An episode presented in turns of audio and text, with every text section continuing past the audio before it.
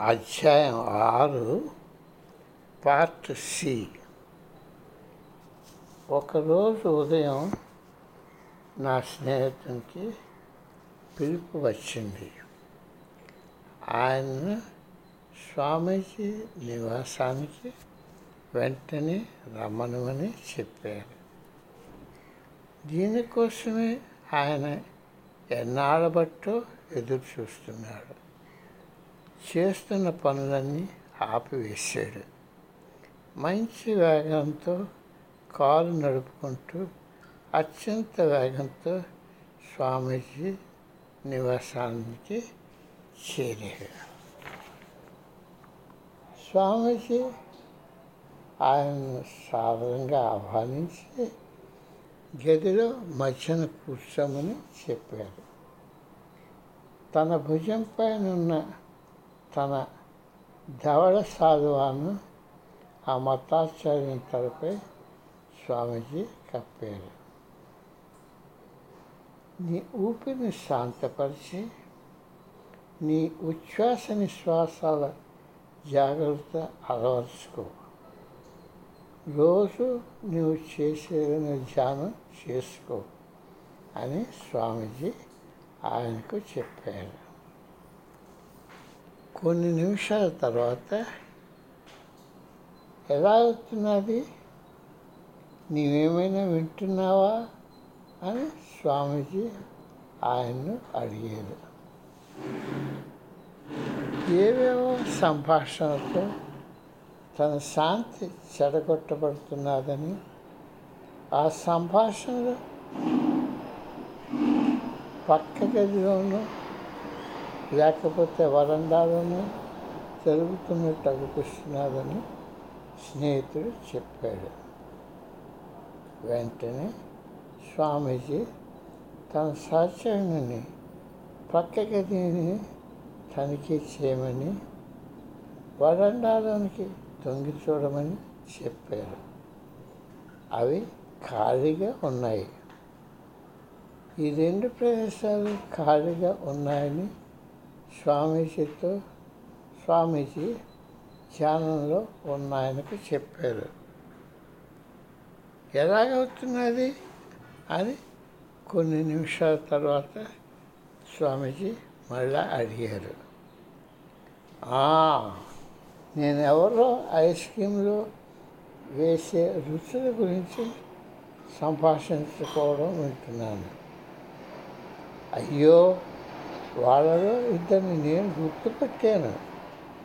వారిద్దరు మన ధ్యాన కేంద్రంలో ఉన్న ఆడంగులు ఒకరికేమో ఒక రకం ఐస్ క్రీము ఇంకొకరికి వేరొక ఐస్ క్రీము కావాలని మాట్లాడుకుంటున్నారు అని ఆయన సమాధానం ఇచ్చారు.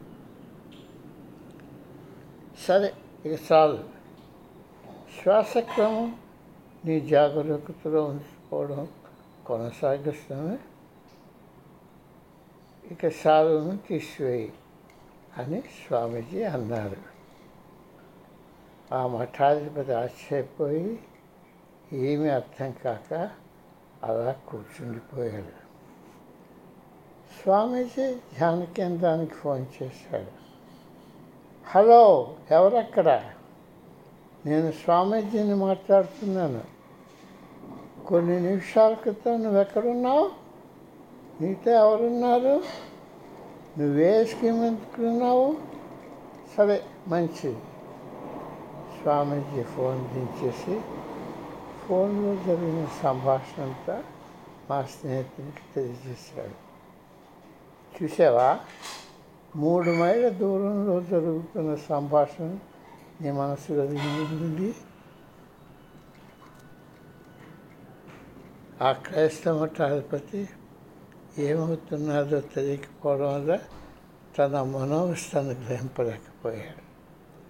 ఒక పాము ఎలాగైతే ఇటు అటు ఒక పద్ధతితో కదులుతుంటుందో అలాగే ఆయన దేహం కాలం క్రమంలో మార్పులను గ్రహిస్తూ కిందకు పైకి తేలుతుండగా ఆయన్ను కారులో ఇంటికి దిగబెట్టాడు ఆ రాత్రి గడుస్తుంటే ఆయన మెల్లిగా శక్తిని కూడ తీసుకోగలిగి ఆయన సహజ గ్రహణ శక్తిని పొందగలిగారు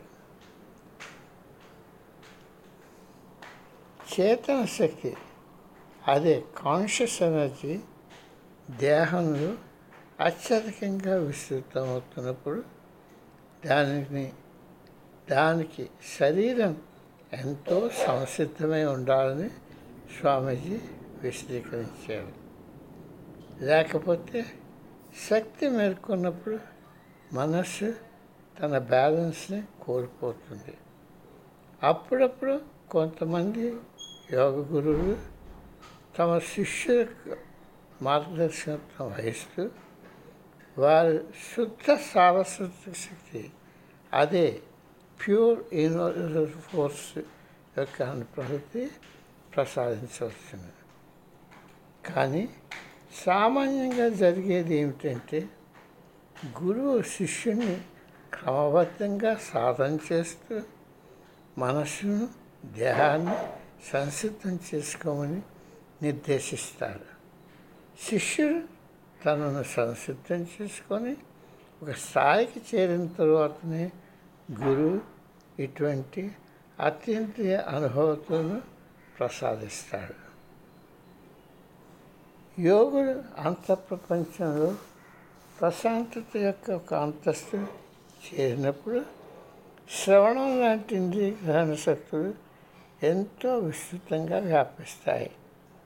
వారి తన తన శ్రేణి అంటే రేంజ్ ఆఫ్ యాక్యూరిటీ సామాన్యంగా మనం వినగలిగిన దూరాల కన్నా ఎక్కువ ఉంటుంది.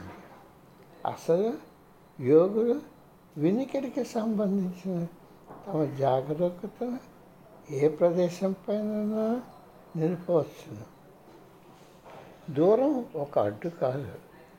మానవ చెవి నిర్మాణం సామాన్య ధ్వని తరంగాల ప్రవాహానికి ఏర్పాటు చేయబడ్డాలి దాని నిర్మాణం శ్రవణ శక్తిని గ్రహించడంలో నిర్బంధం చేయబడ్డాలి ఉదాహరణకు సామాన్య మానవ గ్రహణ పరిణామం జంతువుల కన్నా తక్కువగా ఉంటుంది. తమ ధ్యాన సాధన సహాయంతో యోగులు శ్రవణ భౌతిక పరిమాణాన్ని అధిగమించి హద్దులు లేకుండా తిన్నగా వినగలిగే శ్రవణ శక్తిని ఉపయోగిస్తారు. స్వామీజీ నైపుణ్యం ఎంత పరిపూర్ణమైందంటే ఆయన ఆ క్రైస్తవ మఠాధిపతి యొక్క శ్రవణ శక్తిని రగులు కొలిపి తన పర్యవేక్షణలో దాన్ని విస్తీర్ణం చేయడంతో ఆ శిష్యుడు హద్దు దాటి ఆ శిష్యుడు హద్దు దాటి ఉన్న దూరంలో ఉన్న శబ్దాలు కూడా వినగలిగాడు. స్వామీజీ ఆ మఠాధిపతి శక్తిని తనకు తెలిసిన వస్తువుపై కేంద్రీకరింపు చేశారు అని స్పష్టమవుతున్నది దానివల్ల ఆయన ఆ ఘట్టాన్ని పూర్తిగా రూపరుచుకోగలిగారు కానీ ఆయన దేహం ఆయన విస్తృత సంస్కృతిని శ్రవణ శక్తిని అందుకోవడానికి సంసిద్ధంగా లేనందున దానికి ఆయన మూల్యం చెల్లించవలసి వచ్చింది. ఆయన అపస్మారక స్థితి దేహం జోగడం ఆ శక్తిలో వచ్చిన మార్పులలో జరిగింది. సాధారణ స్థితి చేయడానికి సమయం పట్టింది. చాలా హుషారుగా వ్యాయామం చేస్తే జరిగేదానికి దీనికి సామీప్యం ఉంది.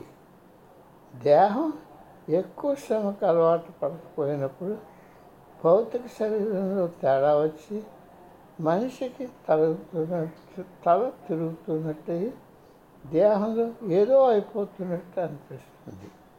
ఎల్లప్పుడూ మనకు ఎంతో శక్తి ఉన్నా ఆ అపార శక్తి ఉపయోగించడం దేహానికి అలవాటు లేకపోవడం వల్ల ఇలా జరుగుతుంది